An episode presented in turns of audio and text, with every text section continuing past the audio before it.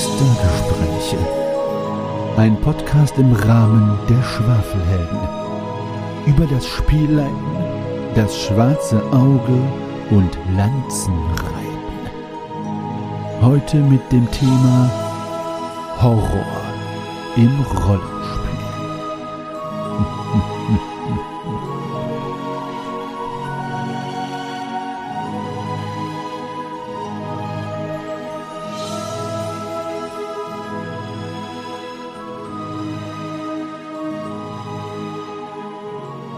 Herzlich willkommen zu einer weiteren Folge der Meistergespräche, liebe Zuhörerinnen und Zuhörer. Wir freuen uns, dass ihr mit dabei seid. Heute mit einem besonderen Schmankerl von Thema. Aber damit ich nicht hier allein die ganze Zeit schwafeln muss, habe ich mir natürlich meine Mitmeister und Spielleiter eingeladen. Die da wären der Daniel. Hallo Daniel.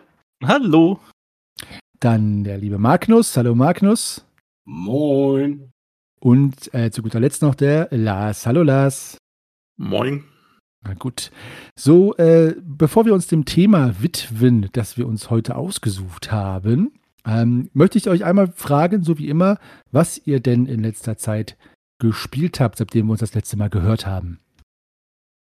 Ich spiele immer noch so ein bisschen mit meiner kleinen Tochter dieses DSA-Einstiegsabenteuer Der Schwarze Turm. Da ist jetzt auch so ein bisschen weitergekommen und hat dann da eben diese unter der Dämonenbrache eben dieses Zimmer des Schwarzmages gefunden, der da vor langer Zeit gestorben ist, und dann das Mädchen, das ja in diesem Glassarg liegt.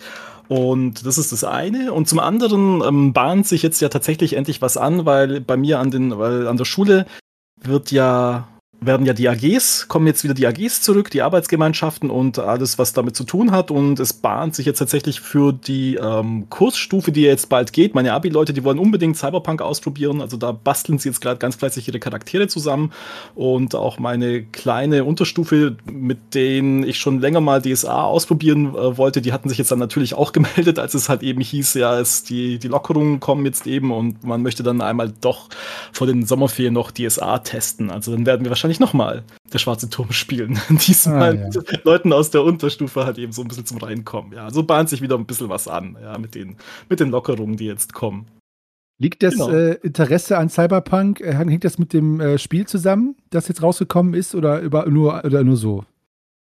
Teils. Also wir hatten ja vor ganz langer Zeit, vor drei Jahren hatten wir schon mal eine Cyberpunk-Runde als AG angeboten. So kurz vor den Sommerferien hatten wir dann solche Projekttage und da kam schon mal eine Gruppe zustande vor 2 Jahren, glaube ich, und das hat sich dann so, das haben sich die Leute halt einfach so ein bisschen gemerkt, dass es da halt mal sowas gab. Jetzt kam dann natürlich gleichzeitig auch das Spiel raus, eben das Computerspiel, und das hat dann natürlich jetzt auch mit reingespielt, dass dann halt manche Schüler gemeint hatten, so, das gibt's auch als Pen-and-Paper-Rollenspiel, wollen wir mal testen und so. Ja, also kommt gerade beides so ein bisschen 50-50 zusammen. Alles klar. Gut, dann ich habe nur DSA 3 gespielt mit den Schwafelhelden, das Schiff der verlorenen Seelen. Mittlerweile, glaube ich, in der 15. oder 16. Folge, was natürlich auch nur die Schwafelhelden schaffen, so lange zu brauchen. Ich glaube, es ist bald geschafft. Und ansonsten habe ich mit meiner kleinen Tochter den Dungeon Crawler Karak gespielt. Kennt den jemand von euch? Nee. Ist sehr schön, ist ein Dungeon Crawler, wirklich simpler geht es nicht. Also ich würde sagen, so für 5 oder sagen wir mal 6 Jahre ist es sehr gut. Kann ich also nur empfehlen. Karak, ein Dungeon Crawler, ganz einfach und super zum Einstieg, um einen Norden der Nerds fürs Fantasy Dungeon Crawling. Ja, das hab ich gespielt. Ich habe DSA 5 geleitet. Leider gar nicht 3 diesmal oder so. Da ist so ein bisschen Foundry dran schuld, was eine ganz gute Umsetzung gibt für DSA 5. Und dann habe ich noch gespielt, das zählt in diesem Kontext eigentlich gar nicht, aber ich erwähne es trotzdem mal. Ich habe gespielt das D&D Brettspiel. Ach, als Spieler. Welches? Ja, das uralte. So viele. Ach, das ganz alte. Ja, das ganz alte, das auch wirklich D&D heißt, und noch irgendein Titel dahinter. Aber ich meine jetzt nicht Descent oder so, Descent ist auch schon ziemlich alt. Also wirklich so dieses D&D-Brettspiel, da gibt's für einen Tabletop-Simulator eine Umsetzung für. Und da haben ein paar Bekannte gefragt, ob ich nicht eine Runde mitzocken möchte. Und naja, da konnte ich nicht Nein sagen.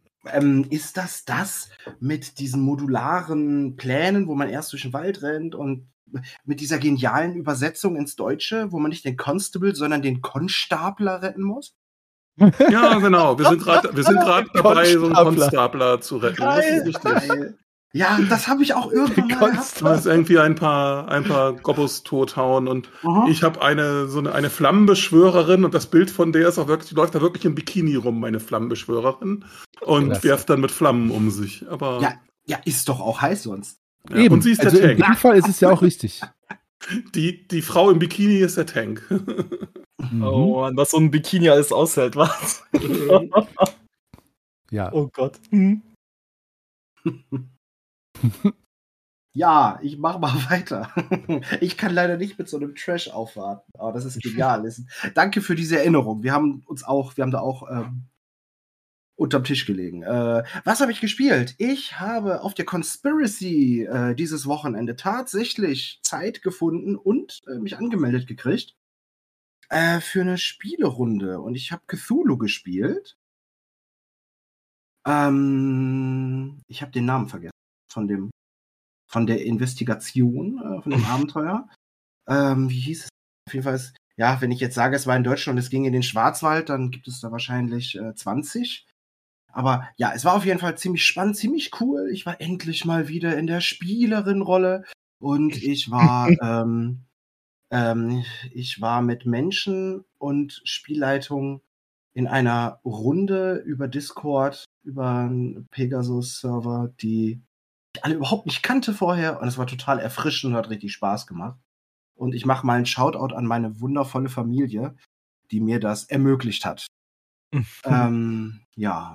Und dann meine DSA 3 Runde, in der wir inzwischen auf eine Gruppengröße von 6 Personen angeschwollen sind, weil wir ja jetzt eine selbst zusammengestellte Yakiria-Kampagne spielen, also was dann später den meisten bekannt sein wird unter dem Horasreich.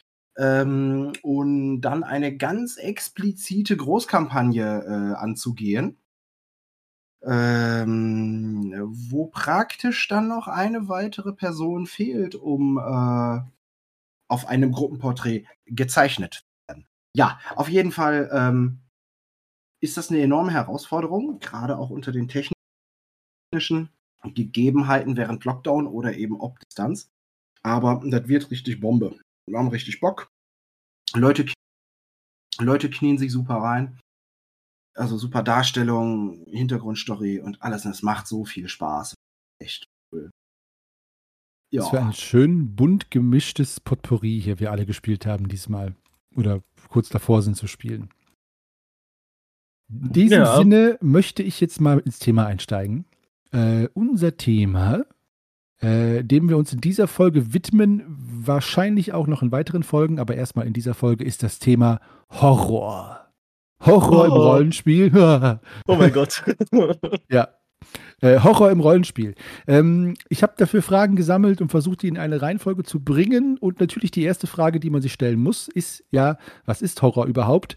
Und ja, damit wir da jetzt nicht komplett im Leeren stehen, habe ich einfach mal Konrad Duden höchstpersönlich gefragt, was denn, wie der denn Horror definiert. Also der Duden definiert Horror zweierlei. Und das finde ich sehr interessant. Und ich werde euch jetzt die Definition jeweils vorlesen und würde mich freuen, wenn ihr dann da mal euren Senf des Todes dazugebt. Also, Horror. Definition Nummer 1. Ein auf Erfahrung beruhender, schreckerfüllter Schauder, Abscheu oder Widerwille. Definition Nummer 2. Ein schreckerfüllter Zustand, in den jemand durch etwas gerät. So, was sind jetzt eure ersten Meinungen dazu, inwiefern der Duden jetzt den Horror definiert? Kann man das so stehen lassen? Ist das zu theoretisch, zu trocken? Oh, nö, mir wird jetzt gerade klar, in wie viele schreckliche Situationen ich meine Spieler gebracht habe gegen ihren Willen. Wenn man sich die Definition so durchliest, es tut mir so leid. Ja. Ja, krass. Nee. Ich habe auch gerade einen Entschluss gefasst. Ich habe gerade für mich beschlossen, ich werde für diese ganze Folge stets nur noch manisch lachen. Also ich hätte mir die Definition jetzt irgendwie heftiger vorgestellt. Also es kam jetzt nicht so dieses super Horrorhafte, wie ich dann meine Spieler erlebt habe und meine Spielerin, wenn wir dann doch tatsächlich Horrorsituationen ausgespielt hatten. Also ich finde die Definition gerade so ein bisschen mau, muss ich ehrlich sagen. Mhm. Ja. Du meinst, das ist doch die Definition des Wortes, nicht des Genres. Wenn wir über Horror im Rollenspiel reden, dann spielen wir damit ja auch ein bisschen auf das Genre an und nicht nur auf das reine Wort. Und der Duden macht natürlich die Wortbedeutung und das finde ich schon ganz okay. Okay. Da bin ich wahrscheinlich von so einem anderen Winkel ausgegangen, denke ich. Ich denke, ich bin eher dann so wirklich so von diesem in der Situation, das, was du da empfindest, wahrscheinlich eher ausgegangen. Ich glaube, das war dann eher so mein Blickwinkel. Mhm. Wahrscheinlich war ich deshalb so ein bisschen underwhelmed von der Definition gerade. Ja. Ich glaube, dass der Duden in dem Fall versucht, Horror, und das ist ja auch die Schwierigkeit, wirklich so allumfassend zu definieren. Wisst ihr, was mir auffällt, ist es gab ja zwei Definitionen, wo ich auch dachte, warum gibt es zwei? Warum nicht nur eine? Und ich finde, die Unterscheidung ist, die erste heißt ja auf Erfahrung beruhender, schreckerfüllter Schauder, Abscheu oder Widerwille. Und das zweite ist ein schreckerfüllter Zustand. Das erste klingt für mich wie die Angst vor etwas, das passieren kann oder könnte oder wird. Also wirklich dieser Grusel, wenn man etwas nicht weiß, was passiert. Und ein schreckerfüllter Zustand, in dem man durch etwas gerät, klingt für mich wie akute Gefahr. Und ich glaube, dass der Duden da schon eine Unterscheidung herstellt zwischen diesem Angst vor dem Unbekannten und der Angst im Sinne von konkreter Bedrohung. Ja, das klingt auch nach sehr viel Arbeit mit dem Spannungsbogen in dem Fall. Ja. Das fand ich schon sehr interessant, diese Unterscheidung. Magnus, hast du dazu noch eine Meinung? Ich habe die ganze Zeit eine Meinung, ja, mehrere.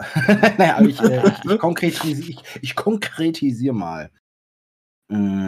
Ich würde mich auch eher so zu Daniel schlagen, nach dem Motto, es ist mir ein bisschen zu schwammig. So, klar, differenziert, wenn man das sich genau anschaut, differenziert das schön, dass es sowohl um etwas Erwartetes und etwas Spontanes geht. Vielleicht bin ich aber auch, um mit mir selbst zu prüfen, ob ich dem denn zustimme. Ich meine, das prüfe ich ja auch anhand meiner eigenen Maßstäbe und meiner eigenen Erfahrungen. Vielleicht bin ich auch einfach schon zu durch. Voll abgestumpft. Ich meine, ich bin der Typ, der auf dem Videoabend Dirt Snow oder so vorschlägt. Oder Angriff der Killertomaten oder was auch immer. Also wir haben, glaube ich, schon eine Menge Alltagstraining durch triviale Unterhaltung, sodass ich so denke, ja, irgendwie mir fehlte da so ein bisschen der genaue Kick, so, was kickt mich denn genau, weil ich bin anscheinend schon so abgestumpft. Ganz schön, dass du Dead Snow in der Originaltitel vorschlägst auch. Ja, wie heißt das? Ich kann es gar nicht. Dirt Snow. Okay.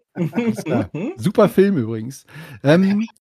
Ich würde euch natürlich jetzt gerne, besonders die von euch, Magnus und Daniel, die ein bisschen underwhelmed waren von der Definition, Lars, du gerne auch, würdet ihr euch denn zutrauen, selber eine, ich sag mal, knackige, in Klammern kurze Definition von Horror eurer Meinung nach hier zum Besten zu geben? Ja, ich habe schon geahnt, dass das jetzt kommt. Wenn man etwas rummosert, muss man es ja dann noch mal besser machen. Das ist die Strafe. Ich hätte mir da vorgestellt, dass da noch irgendwas ist, dass es so ein situationsabhängiger Zustand bei einer Person ist von also eine Mischung aus äußerster Angst, Panik und Hilflosigkeit. Wenn du sogar befürchtest, dass da etwas vielleicht sogar Übernatürliches mit reinspielt. Also so, das ist für mich so Horror. Aber wie gesagt, wahrscheinlich bin ich da einfach durch die gesamte Fantasy und Fantastik irgendwie so ein bisschen vorbelasse, dass da für mich immer etwas leicht Übersinnliches mit reinspielen muss. Mhm. Also würdest du da zum Beispiel bei Hilflosigkeit konkret unterscheiden zwischen dem Angriff eines übermächtigen Drachen, der dann vielleicht Ehrfurcht, aber keine Angst verursacht im Sinne von Horror und einem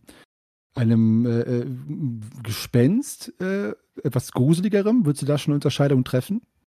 Ich glaube schon, ja. Ich glaube, bei mir wäre wirklich so, bei mir ist Horror automatisch mit was Übernatürlichem verbunden, entweder Gespenster, Geister oder irgendwelche Monster, die so für dich noch nicht fassbar gewesen sind oder die du noch nie zuvor gesehen hattest, bei denen du einfach wirklich so eine existenzielle Angst hast, dass du das Zusammentreffen wahrscheinlich nicht überleben wirst oder dass du halt einfach diese Mächte, die da am Werke sind, nicht verstehen kannst. Also das stelle ich mir so unter Horror vor.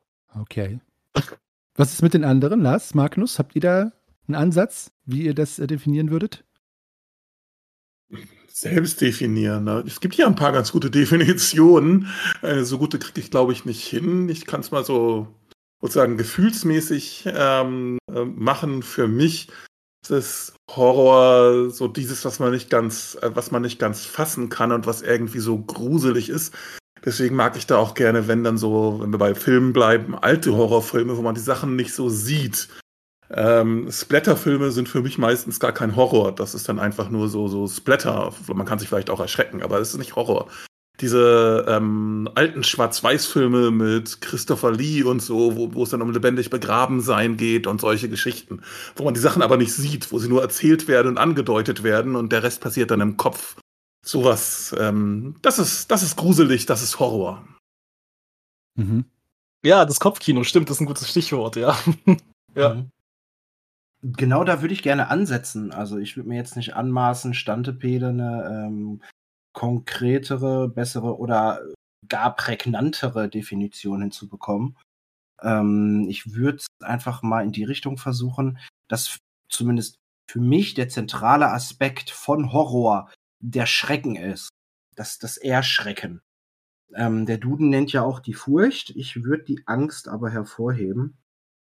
Und zwar, jetzt kommt hier schon wieder der Psychologensohn, aber das muss man halt differenzieren. Also das zwischen Angst als Schutzmechanismus, als affektiver Schutzmechanismus und Furcht als ein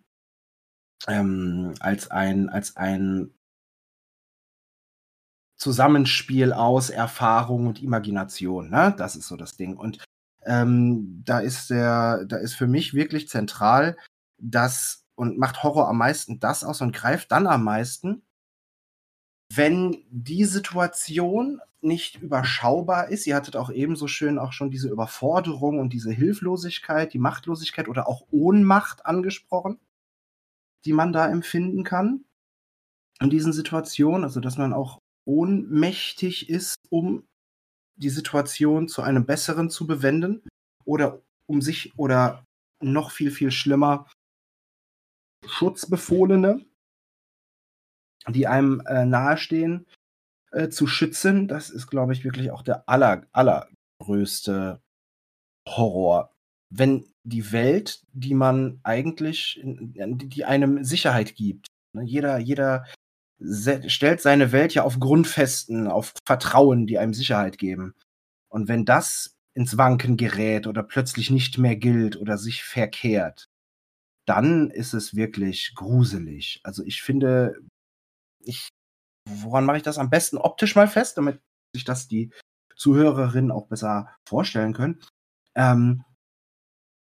Jeder kennt bestimmt den Film Der Herr der Ringe in unserem Hobbybereich. Und vielleicht haben auch einige davon die Extended-Version gesehen. Und in der Extended-Version kann man mitverfolgen, oh Gott, Teil 1, 2 oder 3, das weiß ich nicht mehr so genau, aber wie Gollum sich nach und nach verändert, nachdem man einen Ring gefunden hat. Und ich finde eigentlich, eine gewisse Vorstufe, bevor er letztendlich so aussieht, wie er dann im Film auftritt, eine gewisse Vorstufe empfinde ich als viel, viel gruseliger und als viel, viel angstauslösender bei mir, als letztendlich dieses Endergebnis seines Zustandes, weil er vorher für mich noch mehr an den Menschen erinnert, der er war.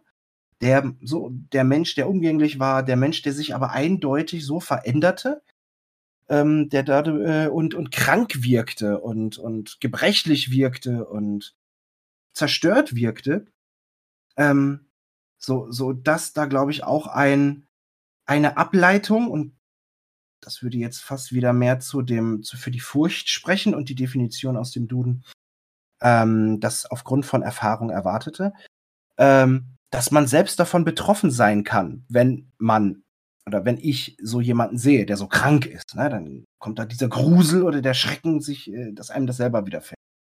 Ich finde das interessant, was du sagst, Magnus, denn eine große, allumfassende Definition von Horror möchte ich mich auch nicht rantrauen. Ich kann aber verorten, wo bei mir Horror stattfindet, also auch als Konsument, weil du sagtest ja, dieser Übergang von seiner Wesenheit oder eben seiner Korruption findest du sehr interessant. Ich finde bei Horrorfilmen und Serien zum Beispiel oder auch Büchern dieser Moment, wo die vermeintliche Realität, die man unter Kontrolle hat, in Frage gestellt wird, finde ich am spannendsten. Es gibt ja so viele Filme über so Häuser, die von Gespenstern besessen sind, wie The Conjuring oder Poltergeist.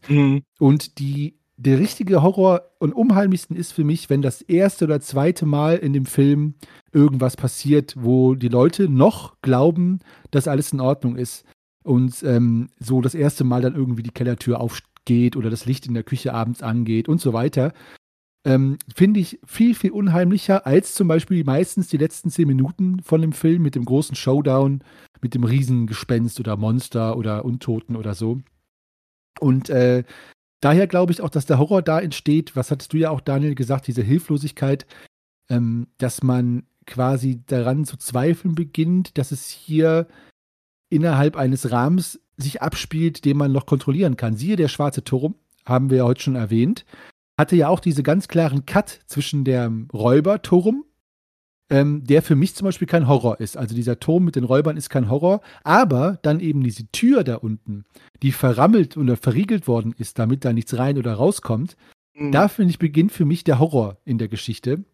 Und da sieht man ja auch den Übergang, weil die Gefahren von den Räubern sind ja auch konkret und dass die von denen ermordet wird. Aber dieses Unbekannte, was da tief unten im Turm vielleicht noch lauert oder auch nicht lauert, da beginnt halt der Horror, weil man vielleicht als Held und Heldin dann denkt, Moment mal, das ist hier eine Ebene, die mir nicht bekannt ist, weil ich bin ja jetzt, habe ja vielleicht schon Räuberhöhlen ausgenommen oder irgendwelche Schurken, aber so ein Pentagramm und irgendwelche dämonische Leichen, die da in den Betten noch herum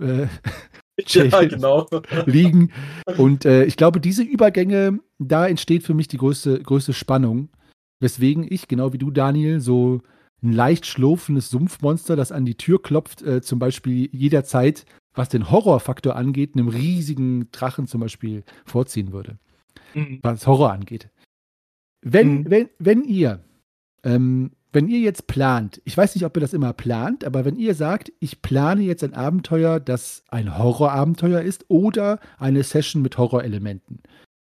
Wenn ihr versucht, mal so von außen auf euch selbst zu beobachten, welche Vorkehrungen, welche Elemente, welche Kniffe wendet ihr an, die ihr sonst vielleicht nicht verwendet, wo ihr sagt, hallo, ich mache jetzt ein Horror-Setting. Ändert sich da euer Modus operandi in irgendeiner Art und Weise? Könnt ihr das sagen? Ich glaube, ein zentrales Thema, was du jetzt, oder auch ein zentrales Aspekt, was du jetzt gerade genannt hattest, fällt mir jetzt gerade so auf, das war ja bei der Boborat-Kampagne, die ich ja recht intensiv vorbereitet habe, dass es ja da dieses Abenteuer gab, Albtraum ohne Ende.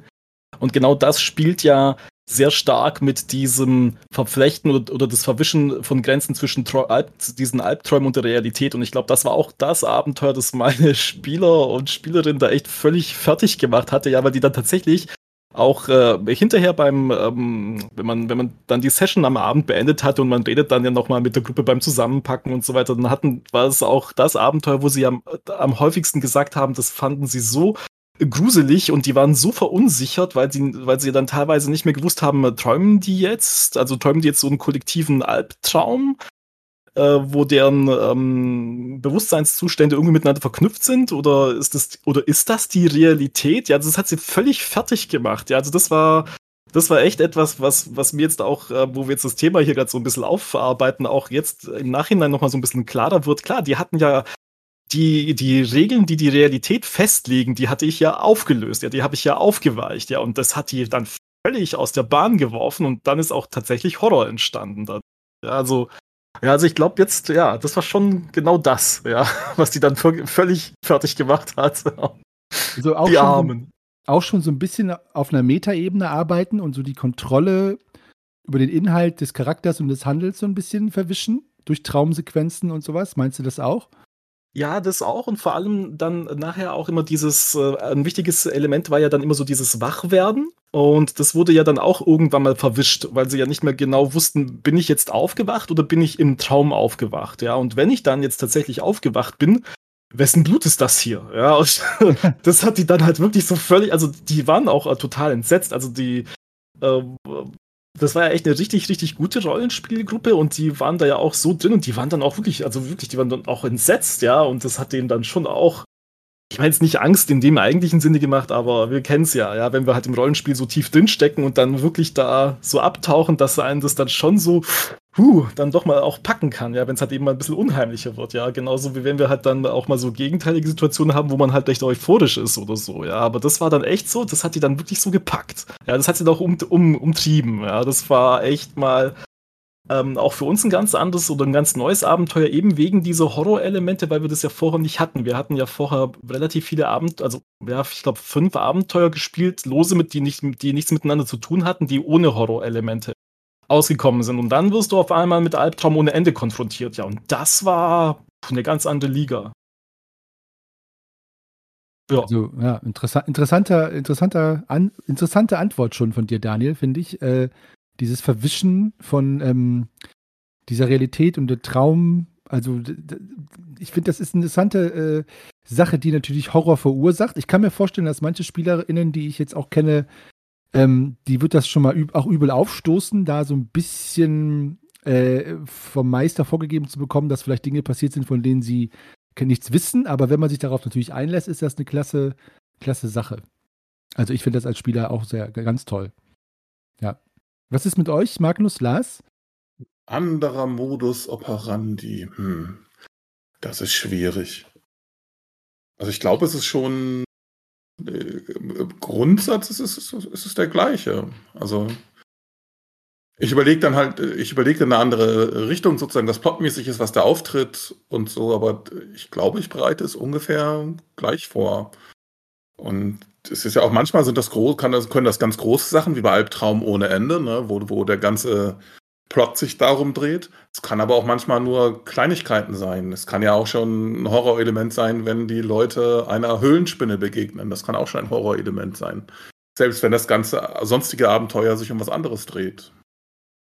Mhm.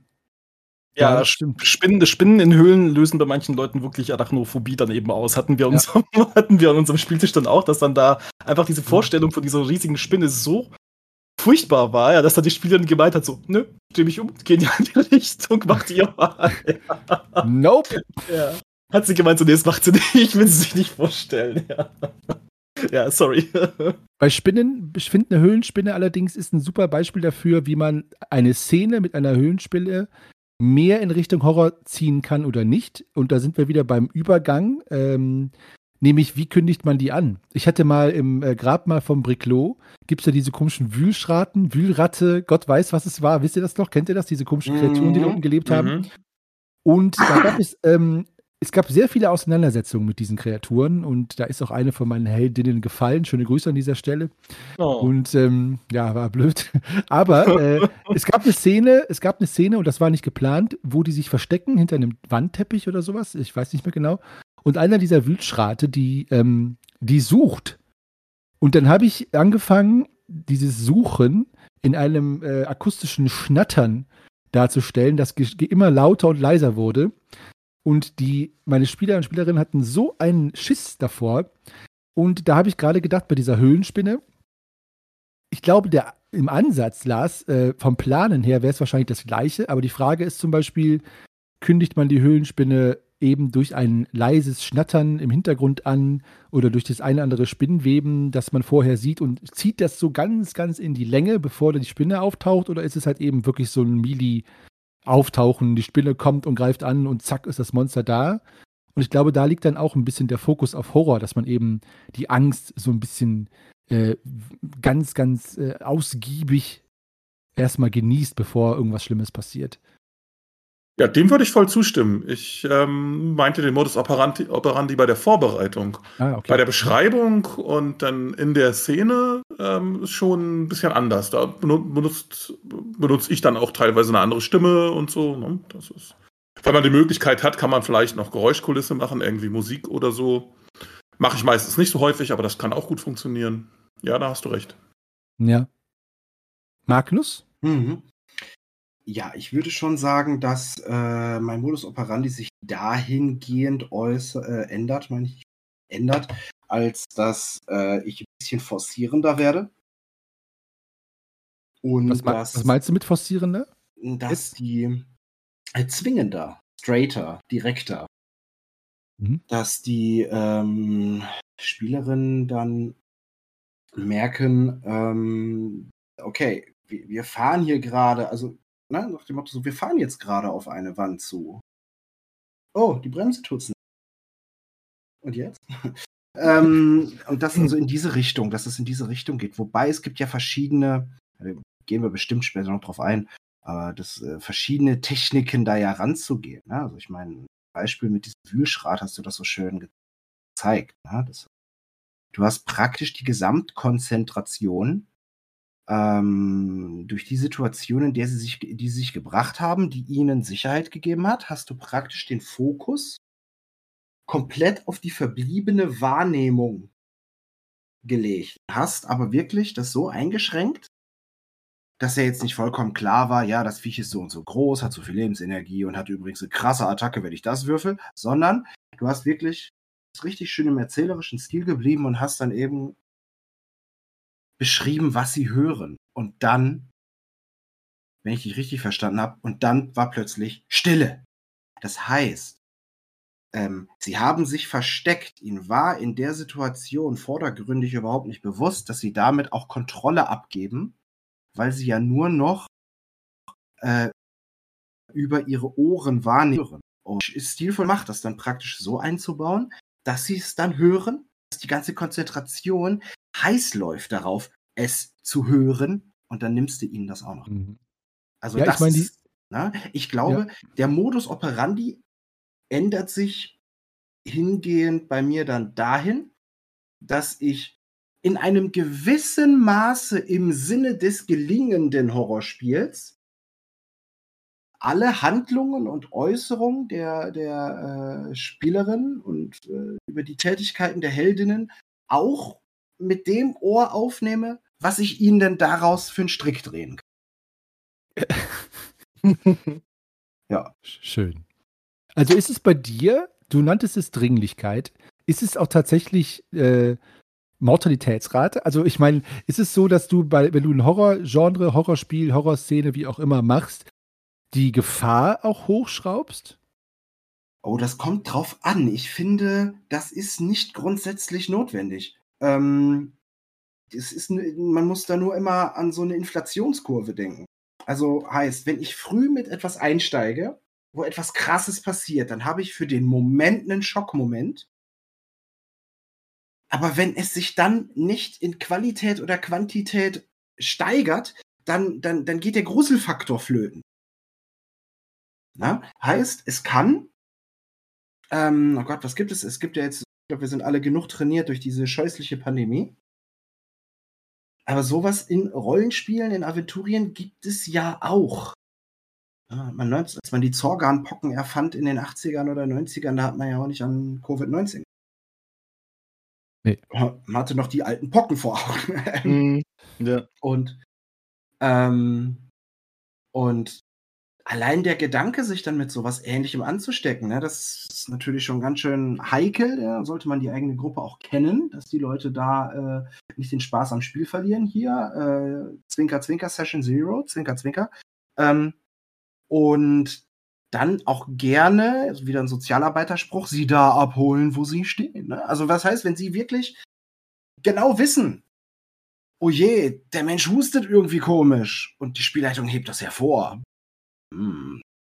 Hat das bestimmt irgendeine Bedeutung. Ich will mich aber nicht anstecken, ich will nicht krank werden. So ungefähr. Und da reicht es theoretisch, um Sorge, Horror und ich sag's jetzt mal auf gut Deutsch, um den richtig Shit in eine Buchse zu machen, dass man den einfach nur zeigt, dass sie mit vielleicht Kranken oder Infizierten in einem Raum sind und dann lässt irgendeiner da, vielleicht dann am besten noch ein infizierter Trafia-Geweihter, sagt ja, die Wege der Zwölfe sind unergründlich. Und dann werden die sich sowas von plötzlich auch in Aventurien reinigen und maskieren. Und ja, also es kann schon bei einem einfachen Schnupfen, will ich sagen, ein einfacher Schnupfen kann durchaus die gleiche Gruselqualität und Unterhaltsamkeit für den Abend hervorheben, wenn richtig eingebaut und behutsam gepflegt. Klingt absurd, aber ja. Behutsam gepflegt, wie als wenn plötzlich als wenn da jetzt plötzlich es um den direkten Tod geht. Weil ich glaube, es ist gar nicht so, klingt jetzt auch absurd, aber ich glaube, der Charakter Tod und die Charakterunversehrtheit, die nehmen sich da nicht viel. Ich glaube, dass anfänglich die Unversehrtheit wichtig ist. Und damit kann man schon erstmal eine Menge spielen. So, ich sag mal, die guten Hors d'oeuvre vor dem Hauptgang. Ja, ich meine, die Unversehrtheit, es gibt ja auch die geistige Unversehrtheit. Wir reden ja jetzt hier von DSA, aber wenn man jetzt zum Beispiel, du hast ja eben von Cthulhu gesprochen und so, die ist ja auch, da geht's ja auch drum. Ich meine, wenn du einen Charakter als Spielerin spielst, der diesen Schockmoment für den Rest des Abenteuers nicht mehr verarbeitet, dann ist die Unversehrtheit ja auch schon dahin und es ist auch eine schöne Horrorstimmung entstanden dadurch, auch wenn körperlich dann kein Schaden entstanden ist. Ja, klar. Wenn wir jetzt mal in die andere Richtung denken und ich frage euch, vielleicht habt ihr sowas ja auch schon mal erlebt, was ist denn für euch der Feind oder was wäre denn für eurer Meinung nach Gift für eine gute Horrorstimmung in einer Szene oder einem Abenteuer? Ich fange jetzt mal einfach mal an zu antworten. Dann kommen wir mal in eine andere Reihenfolge hier. Ich glaube, man muss im Horror immer wieder klein werden. Also zum Beispiel nehmen wir Zombie-Apokalypse als Beispiel.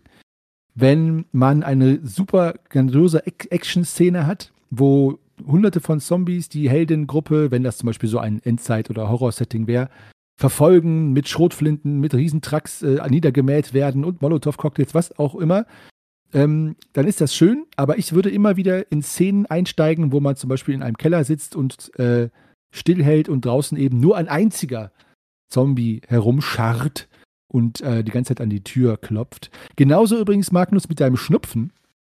Ich glaube, dass wenn man zum Beispiel ein Horrorszenario, apokalyptisches Szenario hat mit einer tödlichen Pandemie, dass wahrscheinlich der größte Horror eine Szene wäre, wo man unten in einem Luftschutzbunker oder so sitzt und auf einmal tatsächlich ein einziger Mensch in einem, sag ich mal, Bevölkerung von Tausenden, Hunderttausenden auf einmal die Nase läuft. Und das meine ich damit. Ich würde versuchen, im Horror klein zu bleiben, oder immer wieder klein zu werden und dann halt eben im Minuskühlen das wirklich zu sezieren. Das ist auch das, was ich zum Beispiel, das hat auch Lars gesagt, bei alten Horrorfilmen, was ich auch schätze, diese kleinen Momente und dieses klein orchestrierte, glaube ich, schlägt jederzeit das zu opulente, wenn es um Horror geht. Ist meine Meinung, was so ein bisschen der Stimmungskiller sein könnte, wenn man es zu aufbläht und zu sehr aufbläst. Habt ihr Horrorkiller, Dinge, wo ihr sagt, da ist für mich vorbei, habe ich auch vielleicht schon erlebt. Vielleicht habt ihr auch schon Beispiele dafür, wo die Horrorstimmung. Also erstmal möchte ich dir völlig zustimmen. Das ist ja eine Sache, die ich schade finde an der Veränderung auch in Aventurien mit Boborats Rückkehr und so. Ne? Das ist, ich fand es auch großartig, wenn irgendwo mal ein Skelett war, das sich vielleicht bewegt hat und die Leute hatten Angst. Oder ich hatte es mal, die Leute sind an eine Mine gekommen, wo sie nach Banditen gesucht haben. Und da waren so im Flackern, im Schein der Fackeln, haben sie Skelette gesehen und hatten erstmal gewaltig Angst, bis sie festgestellt haben, das waren keine Untoten, das waren einfach Skelette. Die hatte jemand an die Wand genagelt, um Leuten Angst einzujagen, und es hat funktioniert. Oder als mal eine Runde bei mir in einen alten Keller kam, und da hatten sie dann wirklich einen heftigen Gegner und haben dann auch die Beine in die Hand genommen. Das war ein Hashtot. Ein Dämon, das ist schon heftig, ja. Aber wenn man dann später guckt, nach Boborats Rückkehr oder so, dann hat man die Untoten im Dutzend billiger. Das sind dann die haben dann auch einen extra lustigen Namen. Das sind dann die bleichen Alrix und so. Und auch Dämonen gibt es dann öfter. Das ist dann viel weniger gruselig als diese ganz kleinen Elemente. Und also, dann... Ja, also, ja? Also so inflationär... Eben, also nicht, also an Inflation quasi denken des Horrors. Genau. Mhm. Um jetzt ein prekäres, freies Zitat zu bringen, ein Untoter ist Horror, 100.000 Untote sind Statistik. Ja. Mhm. Ja. Sehr interessant. Gefährliches Zitat. Ja, wie gesagt, sehr frei und sehr gefährlich, da hast du völlig recht, Magnus. Nicht zu wörtlich nehmen, bitte. Natürlich. So, und ein anderer Feind des Horrors, den man nicht immer vermeiden kann und der auch irgendwie auch manchmal gut ist, den lernen wir bei Harry Potter, den Ridiculus. Der schönste Horror kann dir zerplatzen, wenn irgendeinem aus deiner Runde ein Karlauer einfällt und dann sitzen da alle am Tisch und lachen nur noch. Und der Horror wird ein bisschen ins Lächerliche gezogen. Und dann ist es schwierig, das wieder einzufangen und zurückzukommen. Man hat trotzdem Spaß, aber aber der Ridiculus kann jede Stimmung zum Platzen bringen und wir alle kennen ihn. Und man kann ihn auch nicht gänzlich vermeiden. Jedenfalls kenne ich keine Runde, in der das funktioniert. Mhm. Ich glaube, das Äquivalent DSA dazu sind einfach Schelme. Ja, kenne ich nicht. Ja, echt. Ja, ich habe gar nichts gesagt gerade. Ich meine natürlich den Druidenzauber Zwingtanz. Der ist auch relativ. Nackedei, wenn Galotta plötzlich nackt vor dir steht. Ja, das ist Horror. Das ist ja wieder, das ist Horror auf jeden Fall. Aber das ist ja jetzt auch wieder das ist ja auch wieder ein Zauber derer, die es nicht gibt. Aber nee, ich mache jetzt wirklich, also wenn ich mir vorstelle, da kommt ein Hashtot und er fährt seine Krallenhände aus der Robe und in der einen Hand entsteht eine flammende Peitsche, in der anderen ein flammendes Schwert und der Druide tippt sich zweimal gegen die Stirn und dann fängt der Junge an zu steppen auf der Stelle. Also dann ist, ja. Mhm. Das bockt dann nicht so. Aber da kann ich mich wirklich voll anschließen. Also wann ist Horror nicht mehr Horror? Wenn er überzeichnet und platt wird. Ich glaube, einige der wirklich enttäuschendsten, vielleicht auch ob ihres Alters und dem damaligen bekannten Level und Geschmack, habe ich ja jetzt auch im Cthulhu-Bereich, wenn ich gerade die Originale von H.P. Lovecraft lese, dann kriege ich eher einen Horror darüber, was der Mensch für eine Persönlichkeit hatte, als das, was da passiert. Also wenn ich mir erstmal über 3 Seiten anlesen muss, so jetzt respektive ich erzähle Spielenden erst einmal 5 Minuten lang, wie sehr sich ihre inneren Organe verkrampfen und ihnen Schweiß auf die Stirn tritt und kalt den Rücken runterläuft und sie Hände zittern und dass sie sowas ja noch nie erlebt hatten und diese Schauder oder dann wirklich wortwörtlich benenne. Dieser unaussprechliche Schrecken und bla und die haben noch nicht mal gewusst, die wissen noch nicht mal warum.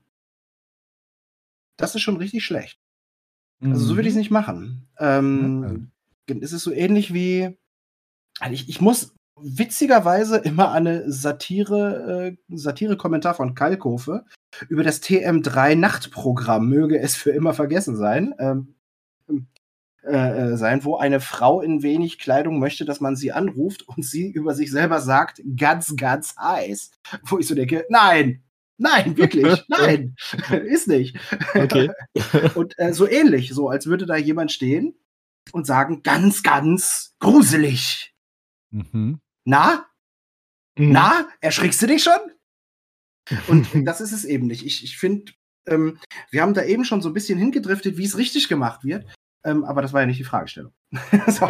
Aber du meinst schon, das ist ja schon trotzdem eine Technik. Du meinst, wenn man halt quasi beschreibt, dass die Helden und Heldinnen Angst haben, anstatt die Umgebung zu beschreiben und dann den Spielerinnen zu überlassen, diese Angst tatsächlich zu empfinden. Ne? So. Das ist, genau, das ist auch okay. Der Punkt. Und auch die Frage, wie, hat natürlich dann auch mit dem Klientel zu tun. Was heißt Klientel? Also mit den Spielerinnen auch. So, wenn ich jetzt mit meinem Sohn zum Beispiel da spiele und ich lese ihm vor, dass er sich sein Zauberer jetzt mit einem Zauber in eine Katze verwandelt, um durch einen engen Durchgang durchzukommen, und da ist eine Ratte. Dann ist für ihn das noch gruselig und aufregend. Aber uns würde das jetzt nicht mehr so umhauen, höchstens unter den Aspekten der Einschätzung der eigenen Überlebenschance oder der möglichen übertragbaren Krankheiten. Also, und das ist der Punkt. Und wenn ich zum Beispiel ein Monster auftauchen lasse, das ich mit dem Titel Monster benenne, dann ist eigentlich der halbe Grusel schon wieder weg. Weil dann geht die Tür auf. Ah, okay, ich schiebe es in meinem Gedächtnis in meiner Großhirnrinde schiebe ich jetzt in die Monster-Kategorie. Dann habe ich da schon mal ein Konzept, wie ich damit umgehen soll.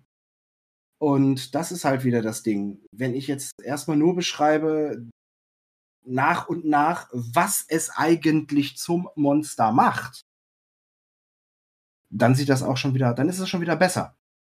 Und verschiedene Sinne ansprechen. Aber das gilt ja allgemein, finde ich, für gutes Storytelling, für gute Spielleitung. Ja.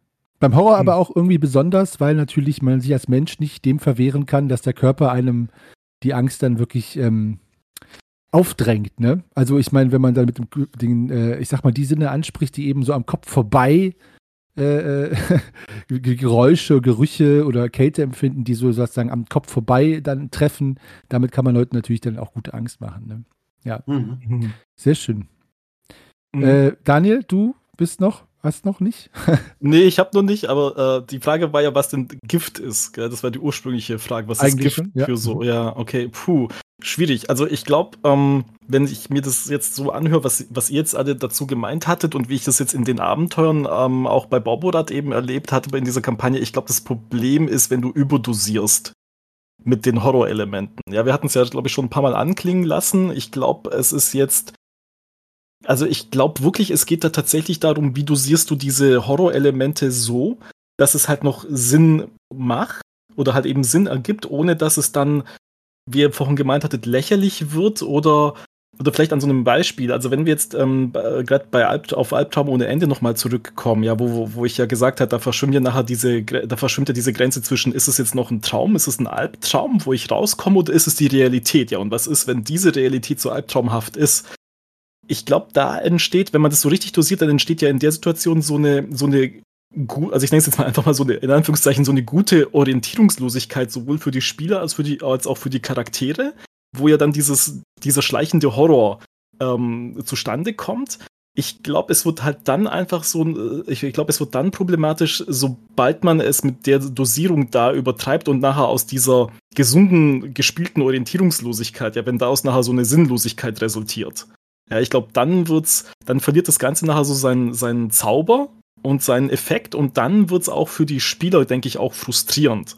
Ja, weil wenn man dieses Spiel einfach zu weit treibt, ja, mit diesem Realität, Grenzen verwischen, Albtraum, Realität, kann man nicht mehr auseinanderhalten, ja, weil irgendwo gibt's ja dann doch immer so ein bisschen so einen roten Faden. Gab's ja in diesem Abenteuer, wo die sich ja so irgendwie noch in die Realität halten könnten, aber ich glaube, wenn man da nachher als Spielleiter die Balance verliert, ja, dann wird aus dieser gut gespielten Orientierungslosigkeit, dann wird nachher einfach, das resultiert nachher in so einer Sinnlosigkeit. Und ich glaube, das ist dann nachher so das Gift für Horrorabenteuer. Aber sobald die irgendwie, also ich glaube dann echt lieber zu wenig als zu viel, würde ich fast sagen, mit diesen Horrorelementen.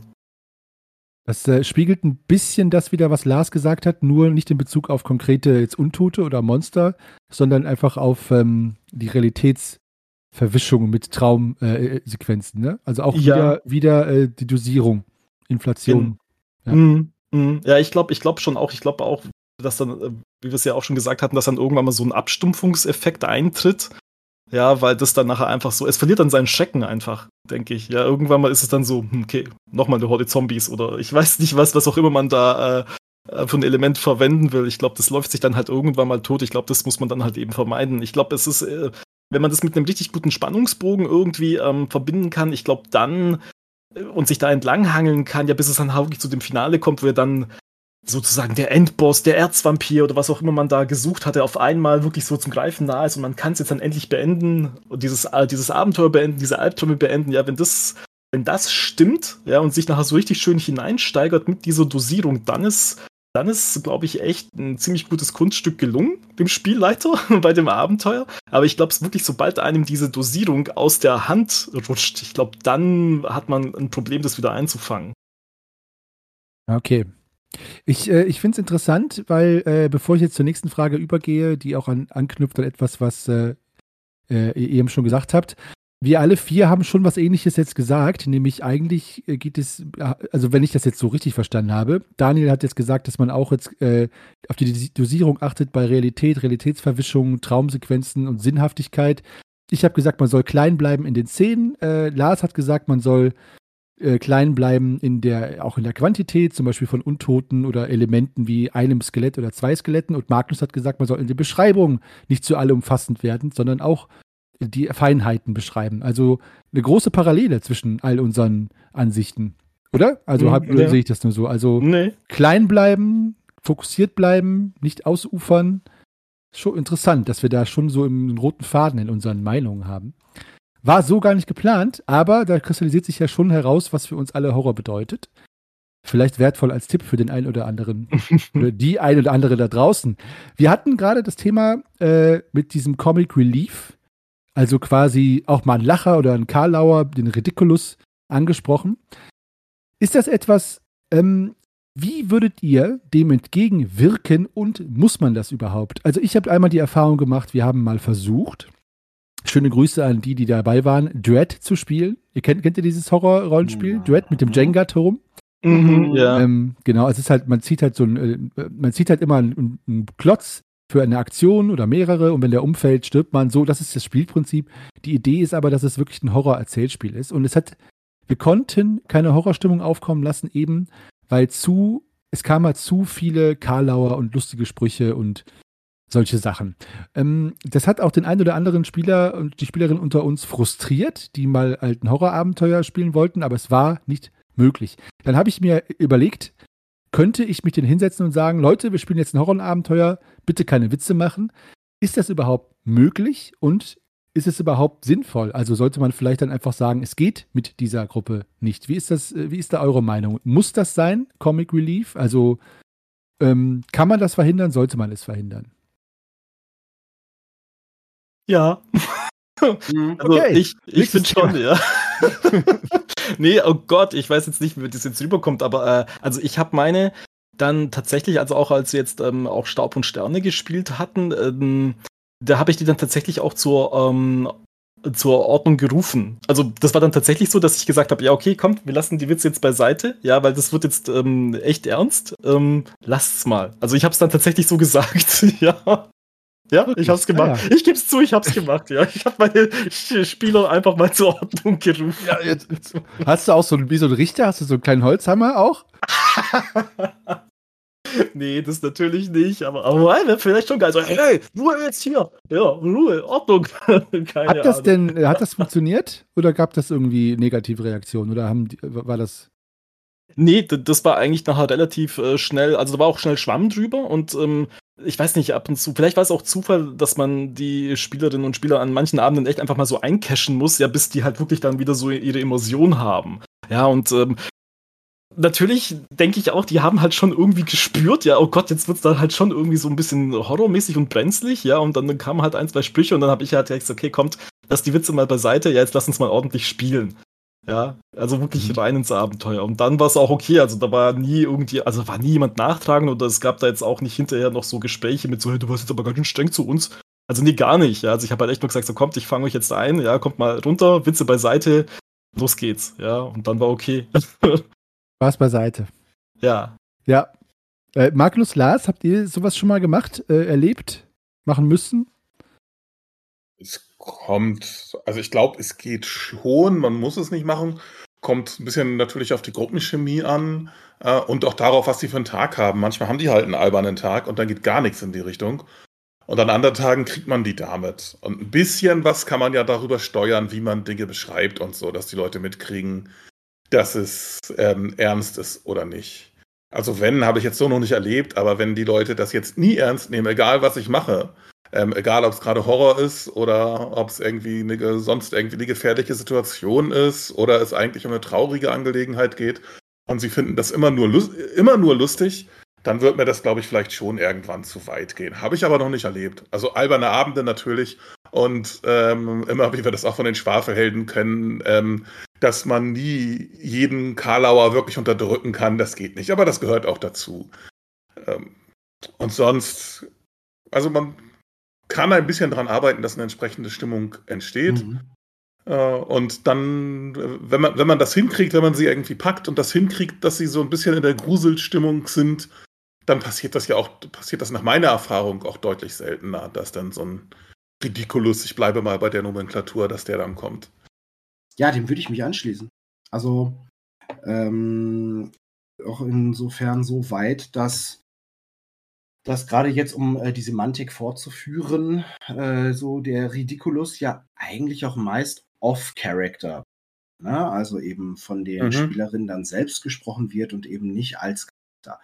Wenn er als Charakter in der Situation gesprochen wird, dann denke ich mir, krass, wie geil, was für ein tolles Rollenspiel.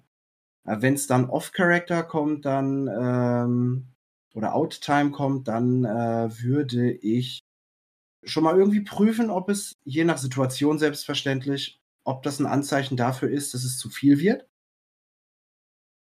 Aber sonst haben wir in Anführungsstrichen Runde das ziemlich diszipliniert und straight gehandhabt. Also wir haben auch sogar so ein Einstiegsritual, bevor es losgeht, dass wir sagen, so jetzt sind wir im Charakter. Aber auch so Regelwerksfragen oder Ergebnisse von Würfeln, von Würfelproben. Da haben wir einen Tonus für gefunden, dass wir nicht Zahlenwerte nennen müssen. Oder Regelwerksfragen können in einen stumm geschalteten OT-Channel gepostet werden, in den ich reingucke und dann kann ich die da beantworten. Damit das Spiel nicht gestört ist. Also dementsprechend haben wir da solche Unterbrechungen eigentlich so gut wie nicht gehabt. Wie gesagt, wenn, dann out of character. Und ich habe die Erfahrung gemacht, es ist natürlich mit jeder Runde nochmal unterschiedlich, aber man muss sich im Klaren drüber sein, wenn man denkt so, komm, jetzt blasen wir erstmal unseren ganzen Schund, der uns einfällt, hauen wir jetzt raus. Und dann muss man echt aber auch Zeit dafür lassen. So nach dem Motto, jeder sagt jetzt einmal, was für ein Murks ihm einfällt und dann spielen wir weiter. Funktioniert nicht. Nicht so schnell. Zumindest nicht innerhalb von 5 Minuten. Ja. Manchmal kann man es ganz gut wieder einfangen, wenn man sie beim Wort nimmt. Magnus, du hast es gerade ganz richtig gesagt. Viel davon ist ja auf der Meta-Ebene, ne? Dass die da irgendwie einen lustigen Spruch machen. Und wenn man dann versucht, das auf die Spielebene wieder zu ziehen. Also wenn jemand sagt, oh, ein Zombie, wie lustig, ich gebe dem mal einen Kuss. Und wenn du dann mit ernstem Meisterblick die Leute ansiehst und fragst, willst du das wirklich machen? Dann rudern sie häufig sehr schnell zurück. Und wenn er dann wirklich Ja sagt oder sie dann wirklich Ja sagt, dann regelt man das halt im Spiel, was dann passiert, wenn da ein Zombie geküsst wird. Habe ich aber noch nicht erlebt. Der Regelfall ist, wenn du das machst, und dann so nachfragst, willst du das wirklich tun? Dann gucken sie ein bisschen bescheiden und kommen ganz schnell wieder zurück zur Sache. Mhm. Mhm. Ja, vor allen Dingen, wenn du SpielerInnen hast, die auch nichts dagegen haben, mal so ein bisschen ja, nicht bestraft zu werden, aber ein bisschen mal einen drüber zu kriegen, so mit Humor ist, ich hatte eine meiner SpielerInnen da draußen ist in Verschwörung vor Gareth ist sie in einen Lachflash ausgebrochen, als Blasius von Eberstamm aufgetaucht ist, und sie hat einfach in einem Anfall von, ja, ich sag mal, ja, Humor, hat sie diesen Namen einfach so lustig gefunden, dass sie sich total kaputt gelacht hat, und das habe ich ihr einfach nicht durchgehen lassen, dass das out of game ist. Weil sie hat den Namen auch wiederholt, laut prustend, und da habe ich gesagt, so, das ziehe ich dir jetzt in-game rein, dann kommst du auch nicht mehr raus, und das fand die auch okay und das war auch lustig, und dadurch habe ich sie dann schon ein bisschen darauf aufmerksam gemacht, dass die Welt auf sowas reagiert, auch wenn es out of character gedacht worden ist, aber ich wollte schon, dass das Spielerlebnis am Tisch davon, da so eine Resonanz kommt, dass vielleicht beim nächsten Mal man so sich das verkneift. Man kann das ja auch ausspielen, dass man sich das Lachen verkneift, aber dieses Lospusten muss sich dann doch vergelten. Dann ist sie im Kerker gelandet, aber nur für eine kurze Zeit. Das hört sich nach einer Ella-Geschichte an. Ja, richtig. Aber das ist, das finde ich, ist ein super Beispiel für die verkackte Etiketteprobe. Ne? Wenn du so denkst, ja, wir sind bei der Audienz, beim Kaiser, und ja, alle gehen so auf die Knie, und dann kommt der mit der Etikette Doppel-20 und sagt, hallo Julius. Ne? Ja. Genau, also das ist, ja. Ist aber natürlich bei Horror dann wiederum auch wieder was anderes, weil ich finde, Horror ist halt so fragil als Stimmung, da muss man dann echt aufpassen bei sowas, dass das halt nicht die Stimmung dann kaputt macht. Ja, vor allem ist es ja, das Kuriosum ist ja eigentlich, dass wir diese Stimmung eigentlich als belastend und unangenehm empfinden. Und dass wir uns ja aus Unterhaltungszwecken und Absprachen und so weiter darauf einlassen wollen und uns daran unterhalten wollen, und dass dann aber wiederum das Ganze wieder unterbrochen wird, deshalb habe ich das eben so hervorgehoben, dass ich dann auch manchmal überlege, okay, ist es jetzt gerade, je nach Situation, ist es jetzt gerade zu krass, ne? Halten sie es jetzt gerade nicht mehr aus, oder ist der Spaß jetzt langsam vorbei? Das macht, ne? Ist aber auch wieder eine Session-Zero-Frage, ne? Wenn man zum Beispiel eine DSA-Runde startet und sagt, Leute, wenn wir jetzt Abenteuer X oder Y spielen, wie hart soll ich die Horror-Daumenschraube anziehen? Also soll das in einem Pulp-Setting-Ton bleiben oder soll das wirklich gruselig werden? Weil das muss man halt auch vorher klären dann. Ne? Mhm. Ich habe mal im Internet auch herumgesucht nach Horror und Horror bei DSA und Horror-Tipps und so. Und hier ist eine Behauptung, die hat jemand in den Raum gestellt. Da möchte ich von euch einmal kurz und knapp wissen, ob ihr das auch so sagen würdet. Da meinte jemand, wenn ich ein Horror-Setting oder eine Horror-Szene in DSA ausspiele, dann heißt es die Grundregel, weniger würfeln, weniger regeln als sonst. Ist da was dran? Würde zu unserer Weniger-These, die wir alle so ein bisschen hatten, passen. Also ja, wenn man sonst dazu neigt, viel zu würfeln und viel immer mit Regeln zu sprechen, dann ja. Wenn das nicht so der Fall ist, dann ergibt sich das vielleicht nicht. Ja, wahrscheinlich ist der Gedanke, was Magnus eben meinte, mit diesen Zahlen benennen von Proben, dass man alles außer oder diesweltliche so ein bisschen ausblendet, ne? Vielleicht. Ja, genau. Also würdet ihr zustimmen? Ja, wenn das damit gemeint ist, dass man versucht, mehr wirklich so im Spiel zu bleiben, in der Stimmung zu bleiben und das nicht durch Dinge von der Meta-Ebene, wie jetzt das konkrete Zitieren einer Regel oder einen konkreten Zahlenwert zu sehr zu unterbrechen, dann stimme ich dem zu. Alle d'accord? Also ich, oh Gott, das ist eine schwierige Frage. Ich weiß es nicht. Ich glaube, das ist so situationsabhängig für mich. Ich könnte es jetzt gar nicht so theoretisch, ohne dass ich jetzt am Spieltisch sitze, beantworten. Ich glaube, ich würde es da echt dann nach Gefühl machen. Also, ja, schwierig. Also, ich könnte mich da jetzt echt nicht festlegen, ganz ehrlich. Also, ich habe gerade verzweifelt versucht, die Pro-Crunch-Position einzunehmen, also die Pro-Regelwerks-Position. Ich stelle gerade mit Erschüttern noch einmal fest. Steinigt mich danach ruhig. Ich als am liebsten Storyteller und Method Actor merke, dass wir eigentlich für die intensivsten Rollenspielmomente überhaupt gar kein Regelwerk brauchen. Aber ich gehe mal Ich gehe mal kurz in Deckung. Ja, nee, aber doch, das glaube ich auch.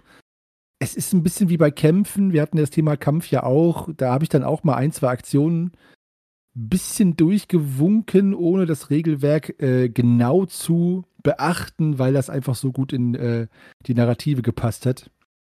Und das würde ich beim Horror dann wahrscheinlich auch machen. Dann würde ich auch davon absehen, alles genau zu erproben und so weiter, sondern einfach die Geschichte weiterlaufen lassen. Ich glaube, das ist schon was dran. Einfach wobei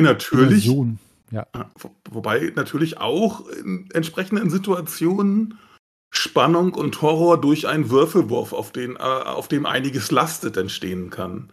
Mhm. Also ich habe mal ein Beispiel, kann man so nur schwer rekonstruieren, aber jedenfalls mit den Special Effects.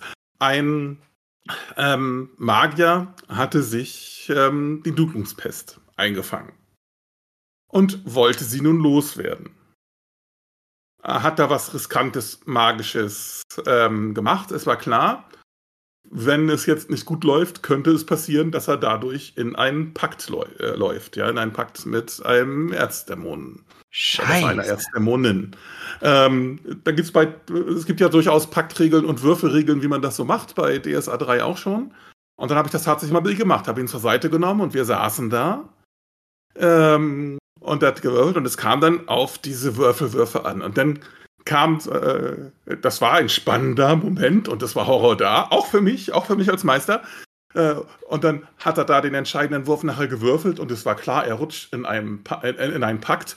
Und in dem Moment, und das ist keine erfundene Geschichte, in dem Moment hat es geblitzt und es gab einen Donner. Und das war der einzige Blitz und der einzige Donner am ganzen Abend.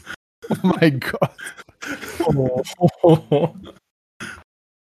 Da hätte ich Angst gekriegt. Okay. Wir haben Angst gekriegt. Mhm. Da wäre ich so, ja, krass. Ja, gut, ja, das stimmt natürlich. Also man kann ja, ich finde, wahrscheinlich muss man gucken, welche Würfelwürfe sind jetzt wirklich relevant, das, was Daniel sagt, situativ. Also wenn ich mir vorstelle, ich habe gerade gedacht, wann wäre das wirklich spannend, wenn man natürlich die Haptik des Würfelwerfens, gerade wenn man Angst hat, also oder die Angst spielt, wenn ich mir vorstelle, man muss ein Schloss knacken, während irgendwie der Untote langsam auf einen zuschlurft und man muss zum Beispiel in einer Minute 5 Schlösserknackenproben werfen, dann benutzt man ja eben genau das, dass man auf dem Tisch was schaffen muss in einer echten Zeit, bevor in-game irgendwie die kalte Hand sich nach einem ausstreckt. Das finde ich zum Beispiel auch eine schöne Vermischung von Erzählung und, ich sag mal, realem Würfelei. Aber ich würde es tatsächlich wirklich immer darauf ankommen lassen, welche Würfe sind jetzt wirklich wichtig und welche Regeln. Also wieder Reduktion. Ja. Mhm. Gut, ich bin immer noch ein bisschen verängstigt durch dieses Donnergrollen. Ich möchte euch für die Horrorfolge 1 eine allerletzte Frage stellen. Und ich überlege gerade, welche das denn sein könnte. Gut, wo liegen denn bei euch die Grenzen des Horrors? Also meint ihr, es ist wichtig, ist eigentlich eine Fangfrage, aber es ist wichtig, vorher auszuloten, welche Grenzen die Spieler für Horrorempfindungen haben. Ist natürlich jetzt eine blöde Frage, aber ich stelle sie trotzdem. Und wie ist euer persönlicher Standpunkt dazu? Gibt es für euch zu viel Horror in Abenteuern, in Spielen, in Sessions? Und wenn ja, wie äußert sich das bei euch? Ich mach's kurz. Ich hab's schon angesprochen, inflationär. Also wenn es wirklich um nichts anderes mehr geht und die Charaktere, glaube ich, derart überfordert sind, das ist ja auch das, was ich auch schon als Indikator meinte, ist, das hatten wir schon mal, dann merkte ich bei den Spielerinnen dann, dass sie dann selber auch so aus der Szene dann ausstiegen, ne? Einfach überfordert. Es war dann zu viel Input und zwar zu intensiver Input. Da kam dann einfach der Schutzmechanismus, der interne, und sagte, ja, jetzt ist Schluss. So ungefähr. Und das war zu viel Horror. Mhm.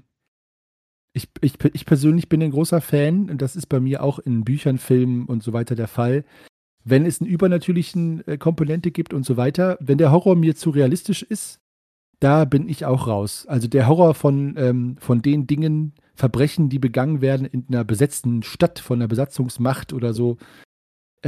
Das ist für mich Horror, aber ist mir zu nah dran an der Realität.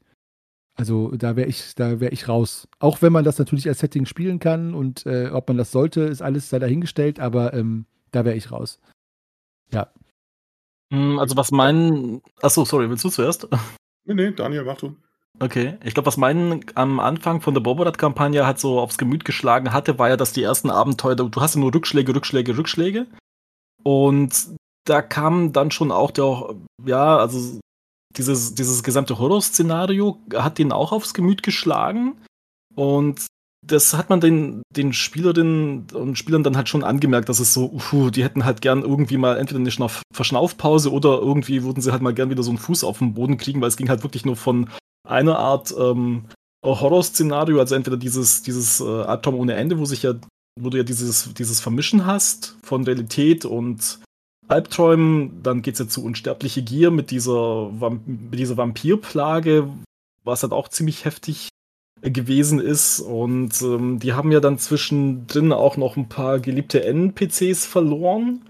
Ich glaube, das war dann wirklich so zu viel. Also vor allem gerade, also mit diesem übernatürlichen Horror sind sie dann einigermaßen zurechtgekommen, das konnten sie handhaben, aber nicht, dass sie dann halt im Zuge dessen ein paar NPCs verloren hatten, an denen sie wirklich hingen. Ich glaube, das war dann auch etwas, ja, wobei es jetzt nicht wirklich Horror ist, aber... Ja, aber ich glaube, in dem Zusammenhang, das Einzige, was ich wirklich mal erlebt hatte, war, dass diese ersten Abenteuer erstmal wirklich auf die Stimmung drücken, bis mal irgendwie Land in Sicht ist und es mal irgendwie die ersten ein, zwei Mal gegen Boborat dann auch tatsächlich irgendwann was Sinnvolles dagegenhalten konnten, dass sie halt gesehen haben, okay, jetzt geht's halt wieder bergauf. Ja, aber du bist ja dann echt nur von Horror umgeben gewesen. Ja, bis dann halt endlich mal ein Lichtblick kam. Ja. Mhm. Ja.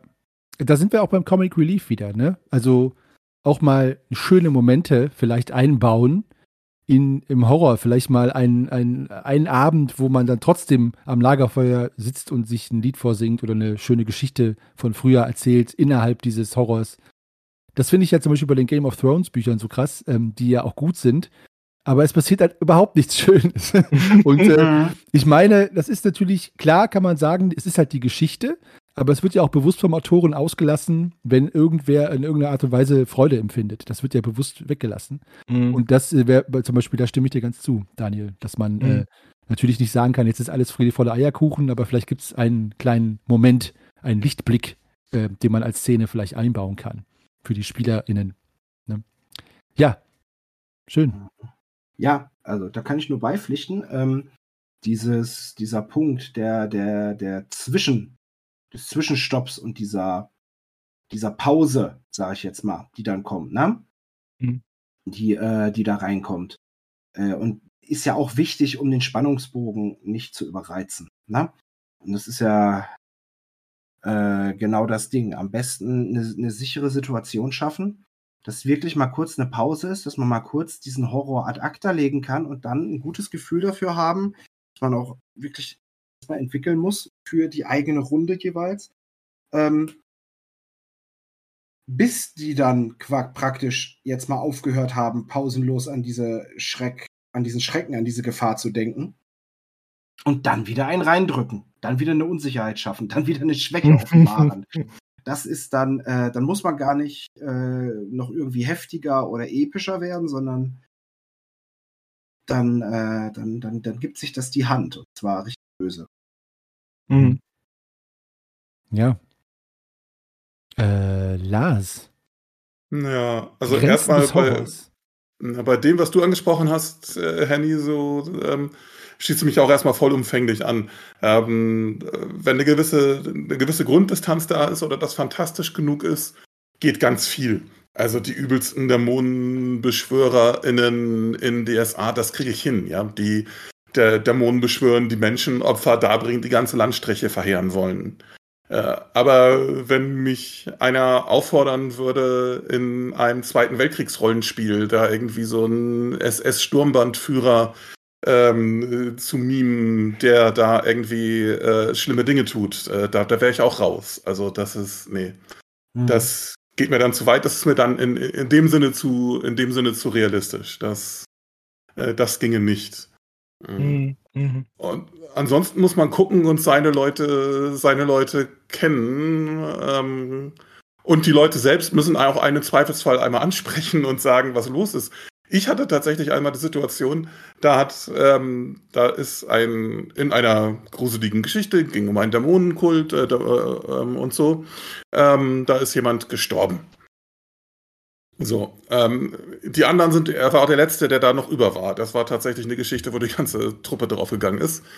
Und deswegen war sozusagen die Situation ungelöst, weil er ja in der Situation gestorben ist. Und irgendwann, 1 oder 2 Jahre später, sprach er mich mal an und bat mich, ihm doch die Auflösung der Geschichte zu erzählen. Er habe da immer noch Albträume von. Und ich dachte, scheiße, warum hast du nicht früher was gesagt? Ja. Oh, okay. Dann habe ich ihm natürlich die Auflösung erzählt, so ein bisschen erzählerisch, was denn da noch passiert ist und womit er dann auch seinen Frieden finden konnte. Er hat sich aber nicht beschwert oder so, ne? Er schien das trotzdem ein tolles Rollenspielerlebnis gefunden zu haben. Aber er bekam davon Albträume und dann dachte ich, okay, kann man auch mal früher erzählen. Also liebe Leute da draußen, wenn euch sowas passiert, ihr dürft eure Meisterin oder euren Meister darauf ansprechen, wenn ihr dann da die Auflösung der Geschichte braucht. Die lassen mit sich reden. Ja. Absolut. Mhm. Mhm. Dann haben wir hiermit den ersten Teil unserer Horror, vielleicht Trilogie, wer weiß, also auf jeden Fall unseres Horror-Zweiteilers beendet. Ich danke euch fürs Zuhören und diese Folge kommt ja im Juni raus, das heißt am letzten Juli-Sonntag kommt die nächste Horrorfolge raus. Wenn ihr in der Zwischenzeit noch eine grauenhafte, gruselige Frage für uns habt. Ich klinge wie der Vampir von Bibi Blocksberg jetzt schon. Wenn ihr eine gruselige Frage habt für uns, könnt ihr die natürlich auch noch schicken, dann können wir darauf eingehen. Ansonsten werden wir beim nächsten Mal über weitere Horrorthemen sprechen, sowie bestimmte Horrorgenres, persönliche Erfahrungen, Horror bei DSA und auch Horror aus anderen Medienbereichen.